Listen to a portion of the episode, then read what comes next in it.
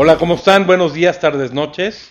Hoy no nos pudo acompañar nuestra amiga Janina Neine, pero estamos Rodolfo y yo. Rodolfo, ¿qué onda? ¿Cómo estás? ¿Cómo te va, Mario? Hoy vamos a platicar de un tema importante y además que fue uno de los motivos por el que nació este proyecto de hacer Gabinete en la Sombra, que es también hablar un poco de lo que ha pasado en la Ciudad de México.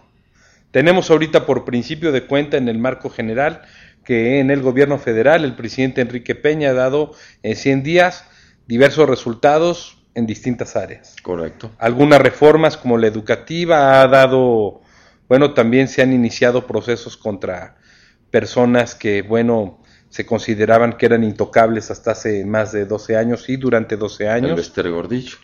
También eh, se han concertado con los otros partidos en el Pacto por México se han concertado estrategias de desarrollo específicas muy parecidas a los acuerdos que hizo, por ejemplo, la concertación chilena eh, o, los modelos de desarrollo que se acordaron entre diversos partidos para, pese a las diferencias ideológicas o políticas, poder llegar a ciertos acuerdos en bien del desarrollo. La iniciativa de reforma a, las telecomunicaciones. Telecomunicaciones, por ejemplo, darle certidumbre, que haya mayor competencia, oportunidades para los usuarios. Ayer ya arrancó la energética.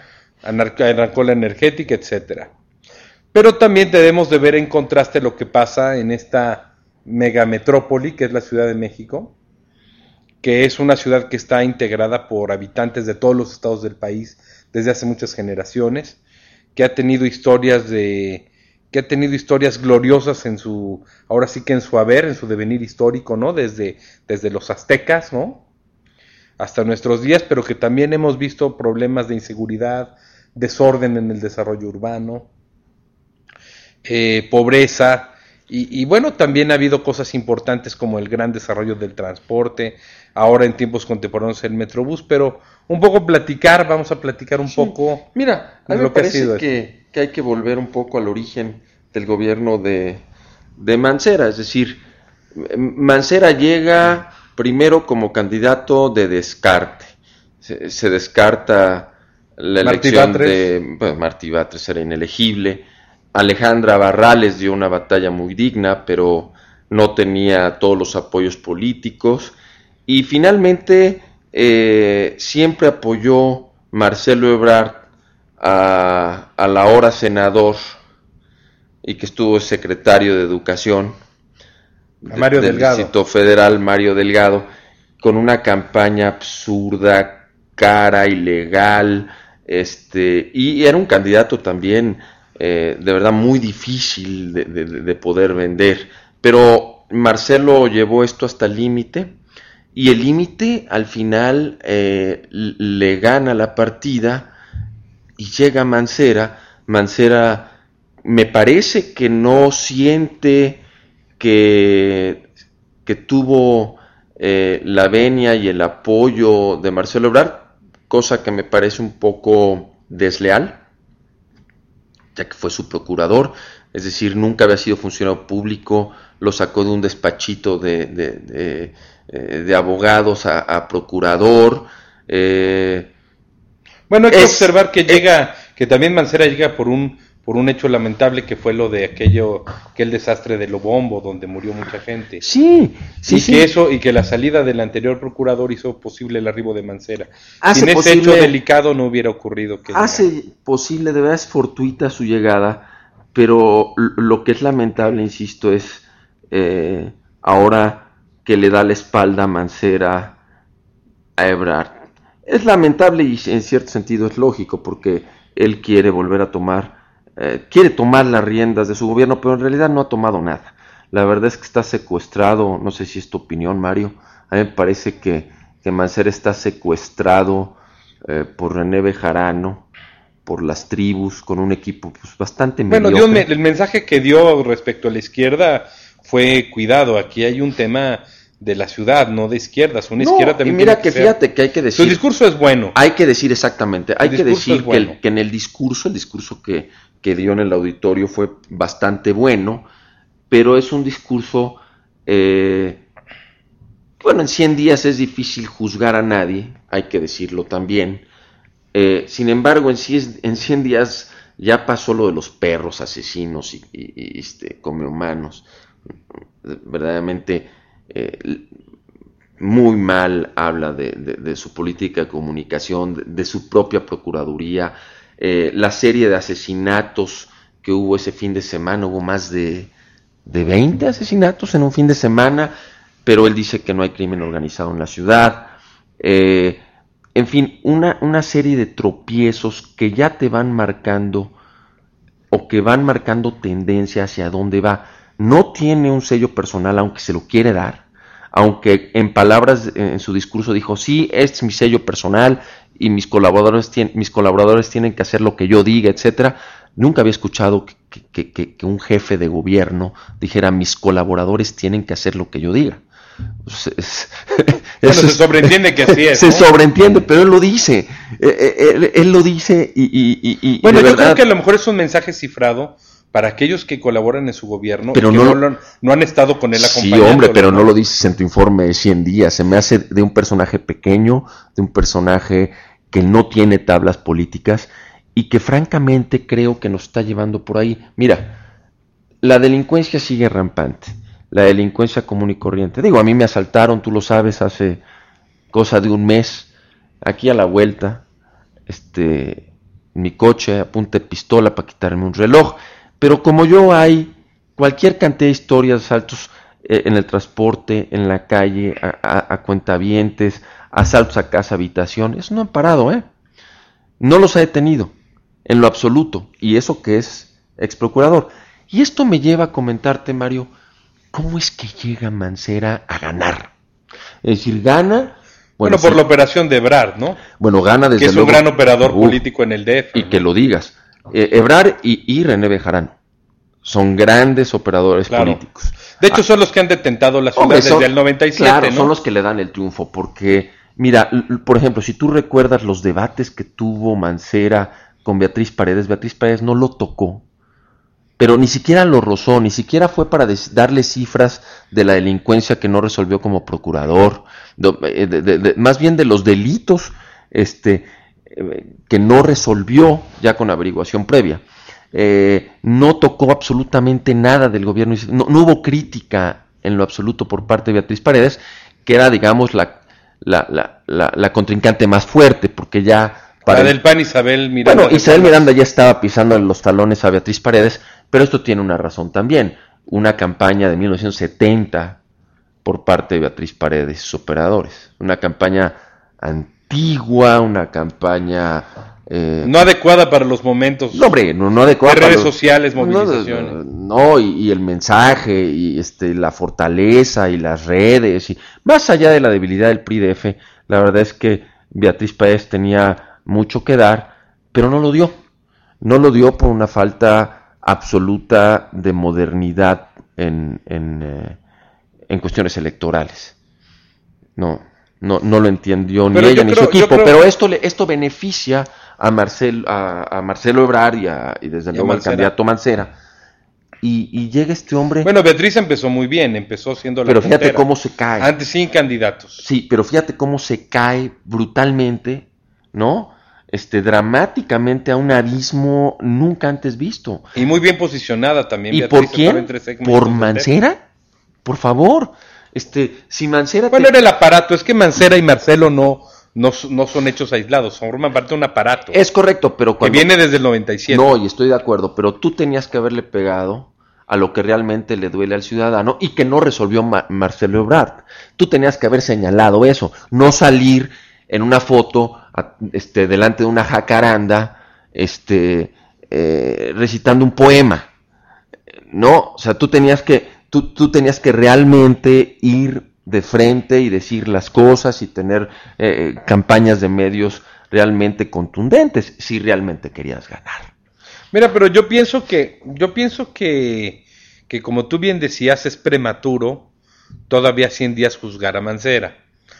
Yo creo que es muy positivo que haya dado un mensaje claro a las, a las izquierdas recalcitrantes del PRD que acostumbran tener cautivos a sus jefes de gobierno. Y creo que él trata de, de nadar un poco más por sí mismo. Pero me gusta lo que dijiste hace rato de contrastarlo con los 100 días de Enrique Peña. Enrique Peña más allá de lo que hayan dicho de él, está demostrando con hechos, con hechos, ¿eh? no con discursos en el auditorio, eh, que está dando los pasos necesarios y además los que prometió. Eh, Mancera, por otro lado, tiene ahí el caso del delegado Toledo, el delegado de Coyoacán. ¿Dónde has visto en un país que un gobernante amenace de muerte a, un constructor, a un desarrollador de vivienda, por más ilegal que sea, y que, y que, quede, este, pero contundente, que le pidió cientos de miles de pesos, que lo amenaza de muerte y sale con el cuento de que le hackearon la BlackBerry, ya BlackBerry dijo que es imposible hackear. Este, Digo, por eso hasta Hugo Chávez la usaba. Los mensajes, porque si es que no lo podía hackear. claro, hombre, es imposible. Pero Mancera lo que tenía que hacer es tomar cartas en el asunto y meter a Toledo a la cárcel. Meter a Toledo a la cárcel, iniciarle un proceso político y meterlo a la cárcel. ¿Qué ha hecho? Como lo tiene secuestrado, se da la vuelta, y aquí no pasó nada y si te vi no te conozco. Es un gobierno cobarde en ese sentido, si hay que decirlo. Es un gobierno cobarde. Se tiene que tener decisión para hacer eso, hombre, pero además con todo el apoyo del mundo. Tiene un bono democrático muy fuerte. Por supuesto, ¿dónde, ¿dónde nos deja parados? es decir, cualquier jefe delegacional si, nos puede extorsionar. Pero en el caso de, de Toledo, los acusadores se desdijeron también, ¿eh? No, no, no. hubo un cambio no, no, no, no, no. Este, fíjate. Al otro día el abogado en cuestión dijo que se echó para atrás. Pero ya quedó la BlackBerry. Y se echó para atrás y ahí había que preguntar por qué se echó para atrás. Es decir, por interés, porque les interesa realmente construir desde luego su inmueble que, que han invertido millones de pesos. Y seguramente habría que, habría que ver si, si, si no han dado dinero lo que evidencia los mensajes de BlackBerry es que sí hubo dinero anteriormente, porque le está pidiendo dinero adicional. Y el abogado le dice, no, espérame, le tengo que decir a mi patrón y no se me hace justo. Pero tampoco se me hace justo, por ejemplo, que el jefe de gobierno, aunque por supuesto que le compete y, debe de saber, y en temas de combate a la corrupción de los delegados de su partido, pero también este culpar al jefe de gobierno directamente. No, no, yo no estoy culpando de la corrupción. bueno, ahora sí. Antes no. Pero, pero es decir, lo estoy culpando de omisión. Él tiene, él no debe de permitir eso. Bueno, pero tiene que corregir eso. Bueno, es que imagínate, si no hace nada, entonces se, convierte en copartícipe, en aliado, por razones políticas, de, de, pues de un pillo de un pillo de siete suelas, como es el, el, delegado en, Coyoacán. Pero yo pienso que ayer fue una gran oportunidad de, de Mancera de, de, dar corrección a estos 100 días, de ver hacia dónde puede ir. Y creo que también es un buen principio deslindarse de estas personas que yo creo que sí lo tienen cautivo. Yo insisto, a nosotros los ciudadanos, cuando estamos, si nos quitamos lo que seamos, si eres ingeniero, si eres médico, si eres político, y te quitas eso y te conviertes en un mero ciudadano, nos importa un sorbete que sea deslindado de la izquierda y de la derecha y de su discurso político y su mensaje hacia estas instancias políticas. Nosotros, ciudadanos, lo que decimos es, a ver, ahí hay una rata que es el de León Coyoacán, no haces nada. La corrupción sigue rampante en tu gobierno, no haces nada. La delincuencia sigue haciendo de las suyas y no pasa nada. Las obras siguen sin concluir. ¿Qué no, qué Mancera no yo te pregunto algo, ¿qué Mancera no circula por el periférico? A ver, aquí yo lo invito a que agarre el periférico de Barranca del Muerto, se la voy a poner cerquita, que vaya de Barranca del Muerto a Polanco. Nada más ve cómo está, desde luego, el primer piso, el periférico, el piso de abajo, lleno de láminas, este, de baches. Es una cosa de verdad lamentable. ¿Después de cuántos años, Mario? Estaba leyendo una noticia en el, en el Reforma de hoy, que en los Estados Unidos, no me creas mucho, fue en San Antonio, inauguraron una carretera, eh, pero una carretera, eh, o sea, un highway en serio. ¿Tú crees que el alcalde fue y cerró el highway, invitó a la gente a andar en bicicleta y cortó el, el, el listón? Y Claro que no, pues es su trabajo. Las obras se hicieron rápido, las obras se hicieron bien, Yo creo que Mancera debiera, mira, debiera darse una vuelta por Houston, por Miami, por San Francisco, por cualquier gran ciudad de los Estados Unidos y que pregunte quiénes construyen ahí, qué técnicas usan, cuánto les cuesta. Y que se traiga eso acá. Si, si, si sus constructores no hacen bien las cosas, las hacen caras, las hacen mal, las hacen lento, hombre caray, tráete expertos. Ya demostró Marcelo Ebrard que es malísimo, bueno, el, el peje ya demostró que es malísimo para la obra pública. Cinco veces hicieron aquí abajo el, pavimentado del carril del Metrobús a costa de nuestros impuestos. Cinco veces. Cinco veces. Tres de ellas en un año. Hombre, entonces dejen de pagar campañas políticas con obras malas y caras y lentas y vayan y pregunten a los expertos. Por favor, yo hago una invitación al jefe de gobierno, insisto, que agarre el periférico, de donde sea, ¿eh? ahorita le estoy poniendo lo que me queda aquí cerca, de Barranca Polanco, y vea el lamentable estado en el que está, y que haga algo. Yo quiero decir algo en descargo del jefe de gobierno e insisto. Yo creo que, y hablando en términos de gabinete en la sombra, porque hacemos el análisis político también, yo creo que él en este momento puede ser que esté copado. Y creo que esté queriéndose liberar de ser rehén de muchos grupos que tradicionalmente no quieren soltar las cosas. No quieren soltar los programas sociales, no quieren seguir los lineamientos, más que aquellos que se ajusten a los intereses de grupo o tribales o, o el epíteto que quieras llamarle. Entonces yo creo que sí es importante darle a Mancera esta oportunidad de que se deslinde de estos grupos, de que pueda trabajar más allá de ellos para todos los ciudadanos, los que votaron por él y los que no votaron por él, a quienes nos afectan todos los problemas cotidianos de inseguridad, impunidad, transporte, vialidad, eh, obra pública, todos los problemas, porque eh, si no le damos la oportunidad, entonces lo estamos nada más orillando hacia trampas falsas. Es decir, si se mueve a la derecha, malo. Se mueve a la izquierda, malo. Se mueve al centro, malo. no le damos la oportunidad. Que, claro. Nosotros ciudadanos que darle la oportunidad. lo acabamos de decir y eso creo que es la opinión generalizada, que en 100 días es muy poco.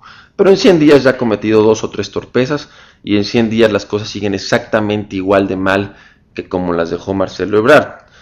Entonces cuando dices hay que dejarlo, hombre, claro, hay que dejarlo, pero no es nuestro problema el embrollo que trae con sus tribus, porque finalmente esas tribus perredistas, esas mafias bejaranistas son los que lo llevaron al triunfo. No, ese, pero, es, ese es su problema. Para términos del análisis sí debemos de comprender el contexto en los que los políticos se mueven. Pero estás de acuerdo que es su problema. No, yo creo que es, yo creo que es un problema, es un problema que tienen todos los políticos cuando quieren liberarse de intereses de grupo o son rehenes o pueden llegar a ser rehenes de grupos o intereses que los tienen copados y que no los dejan gobernar adecuadamente o hacer las reformas necesarias o que se requieren, etc. Pero, yo insisto, una yo, pero yo creo que eso abona, pero abona positivamente a él, o sea, abona positivamente el mensaje de él diciendo, a ver, momento, este gobierno, la izquierda también es esto, este gobierno... Mira, Mario, casi te aseguro que es de dientes para afuera. Y vamos a esperar, vamos a darle un mes más, mes y medio más, más ya no se puede. O sea, si, si, si, estoy equivocado y no es de dientes para afuera, entonces vamos a ver, vamos a estar presenciando sacudimientos en su gobierno, sacudimientos de estos grupos que lo tienen copado y que lo llevaron al poder. Si esto no ocurre en seis, es más, le doy ocho semanas. Si no ocurre en ocho semanas, quiere decir que fue de dientes para afuera, que va a seguir, pues ya no sé si copado, más bien va a llegar a un acuerdo con ellos para, pues, para gobernar pero acordar no es malo, pero acordar de los políticos es su Oye, pero Marcelo Ebrard es su deber, es su chamba sí, claro, por supuesto. Con los internos pero, los pero Marcelo Ebrard llegó con esos mismos grupos, acordó con ellos y no nos resolvió muchas de las cosas, pero dio la apariencia que sí. Tú qué positivo. Yo lo que pienso que es también la cuestión de gabinete en la sombra es ver los claros por eso gabinete en la sombra, positivos y negativos. ¿Qué positivos puedes ver? ¿En quién? ¿Qué ha ocurrido en, en el sexenio de en el sexenio de López Obrador, en el sexenio de Marcelo Ebrard y ahora qué positivo ves en la ciudad? Mira, Eh, Muchos la- avances no fueron de ellos, fueron de los ciudadanos también. Pero No, no, no, no. A ver, los ciudadanos sí, los avances que tenemos es que pagamos nuestros impuestos y queremos que se vean. Ese es el avance que tenemos. Pero cuando les damos dinero a estos amigos, pues no lo invierten bien. Mira, eh, me la pones muy difícil por lo siguiente. Marcelo Ebrard privilegió, por ejemplo, en obra pública, privilegió la obra para los automóviles y no hubo mayor cosa, excepto la línea 12, en transporte público. Y te digo excepto la línea 12, que caray, es decir, estos amigos llevan gobernando 18 años y han hecho dos líneas, dos líneas en 18 años. No, no, no, no, me sale a cuentas. El metro empezó a funcionar en el 68.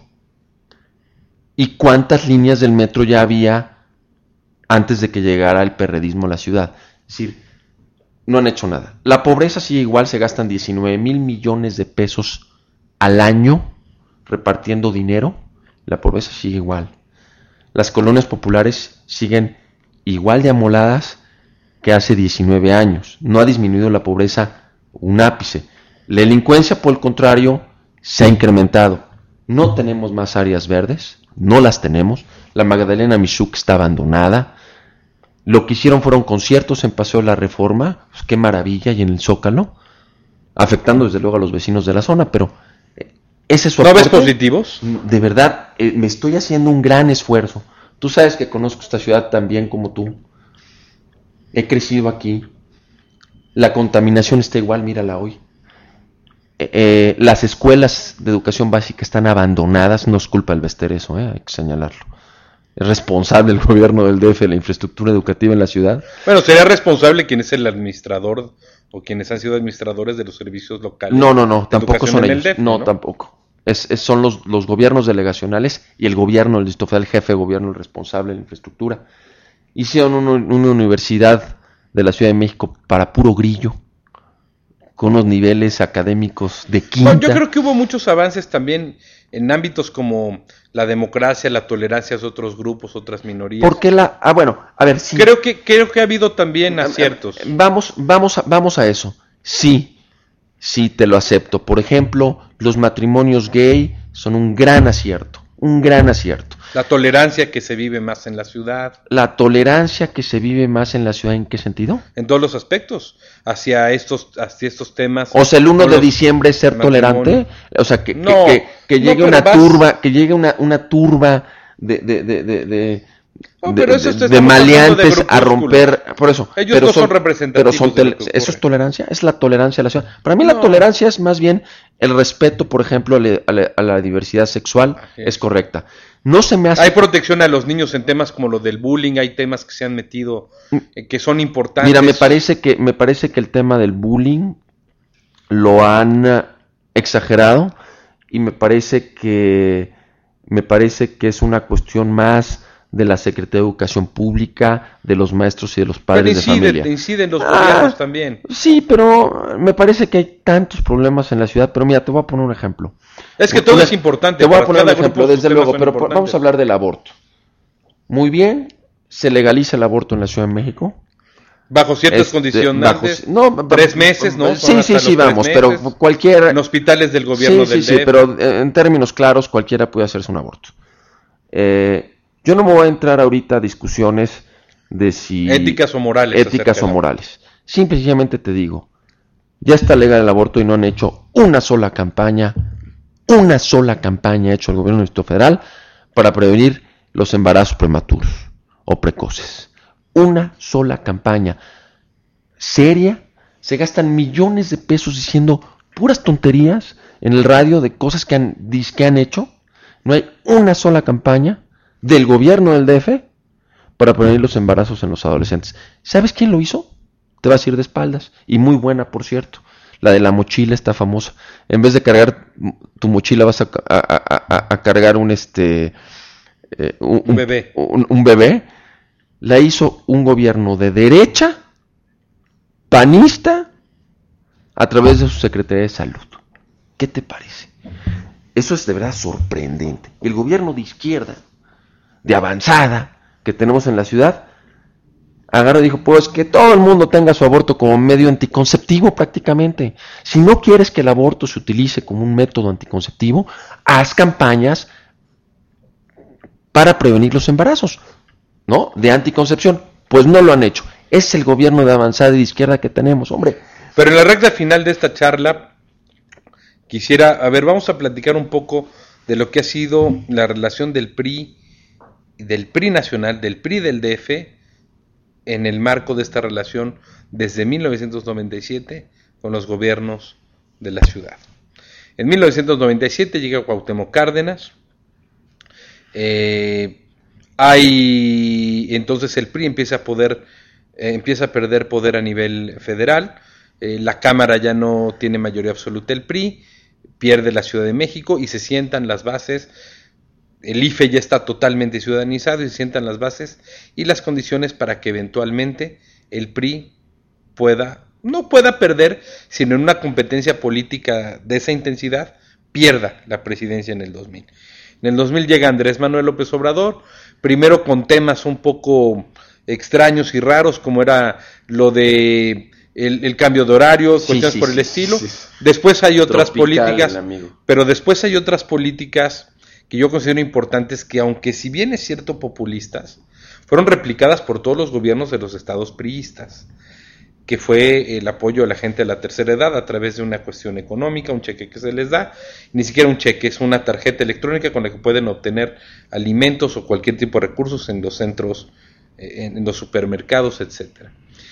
Creo que pese al populismo, lo positivo de esto es que se cargó se, se cambió la curva de relación sociológica, porque la gente que tenía como una carga a las personas de la tercera edad, sí. ya las tenía yo como un activo, Desde como un activo para ingresar ya donde empezaron a prostituirlo, ya fue con los apoyos a, Juan de las Pitas y, vemos los casos de corrupción, las ligas, este Bejarano, eh, los padrones de los viejitos y de, y de, de los estudiantes. Y sin embargo este, vemos que, que, nadie parece que esté exento en la esfera política de hacer eso, de esas tentaciones. Correcto. De ningún distintivo. Correcto. Azul, rojo o amarillo. Y luego, bueno, vemos que Mancera le da cierta bocanada de aire fresco, ¿no? Se adelanta incluso, digo, todavía en, Francia no se permiten los matrimonios, curiosamente, ¿no? Eh, entre personas del mismo sexo. Sin embargo, Marcelo logra, yo creo que varias, varias políticas concretas de avanzada. Me resisto al San Benito de las políticas públicas. Pues pero, eso, pero, eso, pero eso. hay Pero ¿y la relación del PRI qué ocurre desde el 97? Bueno, pues este no hay PRI. Nacional y del DF, ¿no? mira, no Nacional hay, y del DF. No hay PRI, no hay PRI. Eh, bueno, es inversamente proporcional de estos 12 años del, de la ausencia nacional, ¿no? Y no le ha interesado en realidad al, al, CEN eh, eh, hacer algo por el PRI-DF. Y fíjate nada más, te voy a poner un ejemplo. Una candidata desconocida por la ciudad, pero completamente desconocida, sin estructura, sin dinero. Araceli García Rico al Senado saca más votos que Beatriz Paredes. Bueno, José Luis Matabuena sacó, fue el que más sacó. José Luis Matabuena saca más votos que ningún otro por ahí, este, en la ciudad, en este tipo de candidaturas. Eso te dice que solamente con buenos candidatos, buenas estrategias, y de verdad con trabajo propio se logra hacer algo en el sí es posible obtener muchos votos. Sí, pero sin el PRI, porque el PRI no el PRI del Distrito Federal no ha ayudado nada. Yo le doy un voto de confianza a Cotemo Gutiérrez. Un voto de confianza. Le doy un voto de confianza, te voy a decir por qué. Independientemente de, de lo que se pueda decir de Cotemo O de las opiniones que De las opiniones, lo que sea. Eh, trabaja. Y sabe trabajar. Trabaja. Trabaja. Ojalá trabaje bien, pero trabaja no está tomándose fotos. Este, no está. Y la ha peleado muchos años. Yo creo que también es legítimo. Y, yo ahora tiene eso. O sea, es decir, ya llegué, ya me senté en la sillita, ahora tengo que demostrar. Pues Mario, qué interesante charla. Se pasa rápido contigo el tiempo. Se pasa rápido. Este, pues ahora sí fueron tema de la ciudad, los 100 días. Eh, y sobre todo, pues bueno, el PRI del DF, lo que ha pasado. Es un tema muy largo, lo iremos abordando. Pero pues Rodolfo, gracias por igual tocar el tema. En nombre de Janina Neine, que está en el Festival de Jazz en Campeche, les damos las gracias y buenos días, buenas tardes, buenas noches y buena suerte. Hasta luego. Hasta luego.